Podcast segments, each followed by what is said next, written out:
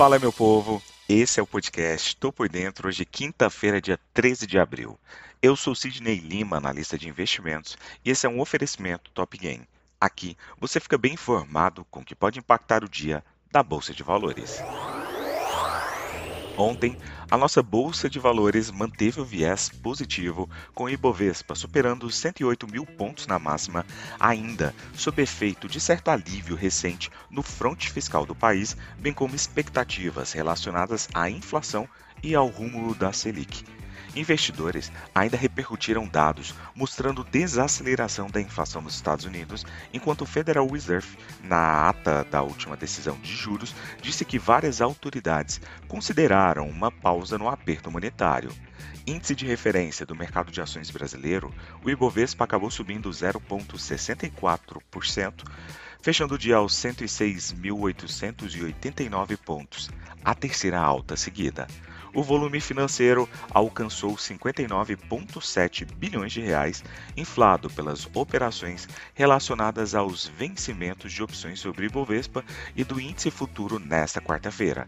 A desaceleração do IPCA em março, divulgada na véspera, com a medida de 12 meses dentro do teto da meta, abriu espaço para uma sinalização de corte da Selic em maio.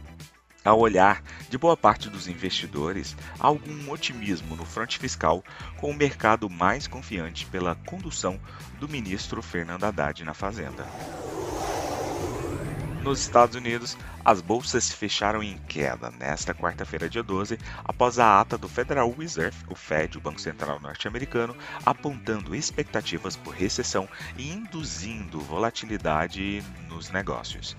Os três principais índices acionários oscilaram entre ganhos e perdas ao longo do dia, depois que a persistência do núcleo de inflação ao consumidor, o CPI, nos Estados Unidos, corroborou expectativa por mais aperto monetário.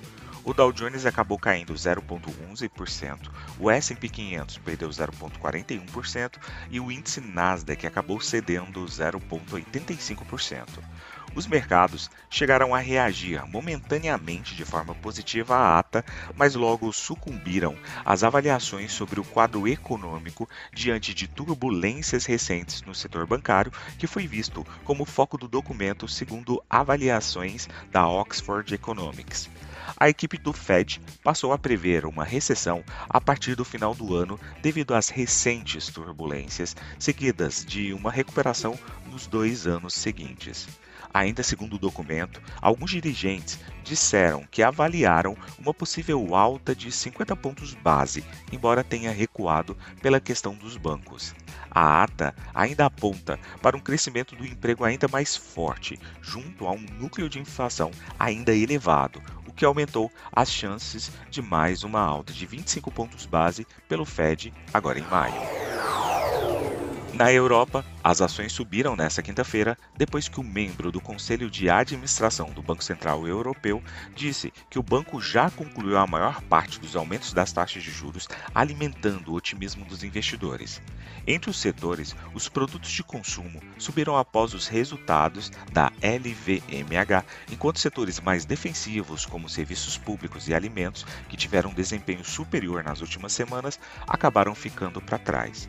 Entre as mudanças individuais, a LVMH deu um salto e atingiu um recorde depois que suas vendas dispararam quando os compradores chineses se recuperaram dos bloqueios mais rígidos do mundo e gastaram em itens de luxo. Outras ações de luxo, incluindo o conglomerado de luxo suíço Richemont, se beneficiaram com a notícia. A Givaldan SA subiu depois que suas vendas orgânicas no primeiro trimestre superaram as expectativas. A principal referência das ações da Europa retomou seu avanço nas últimas semanas, colocando-a a caminho de recuperar a alta de fevereiro em meio à esperança de que o pico das taxas do Banco Central já esteja próximo. As bolsas da Ásia e do Pacífico fecharam sem direção única nesta quinta-feira, após o Federal Reserve, o Fed, o Banco Central norte-americano, fazer um alerta de recessão que pesou em Wall Street e a divulgação de novos dados da balança comercial chinesa. Ontem, o Fed projetou que os Estados Unidos deverão enfrentar uma leve recessão no fim do ano, em ata de sua última reunião de política monetária, em função da recente turbulência que levou à quebra de dois bancos regionais americanos. Na esteira da ata do Fed, as bolsas de Nova York fecharam em baixa na quarta-feira, revertendo ganhos que vinham exibindo em reação a números de inflação ao consumidor CPI dos Estados Unidos. Já as exportações da China tiveram expansão anual de 14,8% em março, contrariando expectativas de queda e ajudando a gerar um superávit comercial bem maior do que se previa. Para analista do Barclays, no entanto, o forte desempenho do setor exportador reduz as chances de que o PBOC como é conhecido o Banco Central chinês, venha a cortar juros. Na China continental, o índice Xangai Composto terminou o pregão de hoje em baixa de 0,27%, e o menos abrangente, o Shenzhen Composto, acabou recuando 0,91%. O tom foi igualmente negativo em Taiwan, com perda de 0,80% do TAIEX. Partindo para o petróleo, os preços recuaram nesta quinta-feira após subirem por duas sessões, com os investidores ainda mostrando preocupação persistente com uma possível recessão nos Estados Unidos e uma demanda mais fraca por petróleo. Ambos os índices de referência subiram 2% nesta quarta-feira para o nível mais alto em mais de um mês, com o arrefecimento dos dados de inflação nos Estados Unidos, estimulando as esperanças de que o Federal Reserve pare de aumentar as taxas de juros. O aperto anterior, no entanto, que levou as taxas de juros é, ao nível mais alto desde 2007, levantou preocupações de que o foco do Fed em conter a inflação possa limitar o crescimento econômico e a demanda futura de petróleo no maior consumidor de petróleo do mundo. As conversas sobre uma possível recessão nos Estados Unidos, destacadas nas recentes atas do Fed, continuam questionando as perspectivas de demanda de petróleo que estão sendo negadas por condições de oferta mais restrita por enquanto. Na agenda econômica de hoje, tivemos à meia-noite divulgação de balança comercial na China, como eu falei anteriormente, que veio melhor do que o esperado pelo mercado. Às 8 horas da manhã, teremos relatório mensal da OPEP.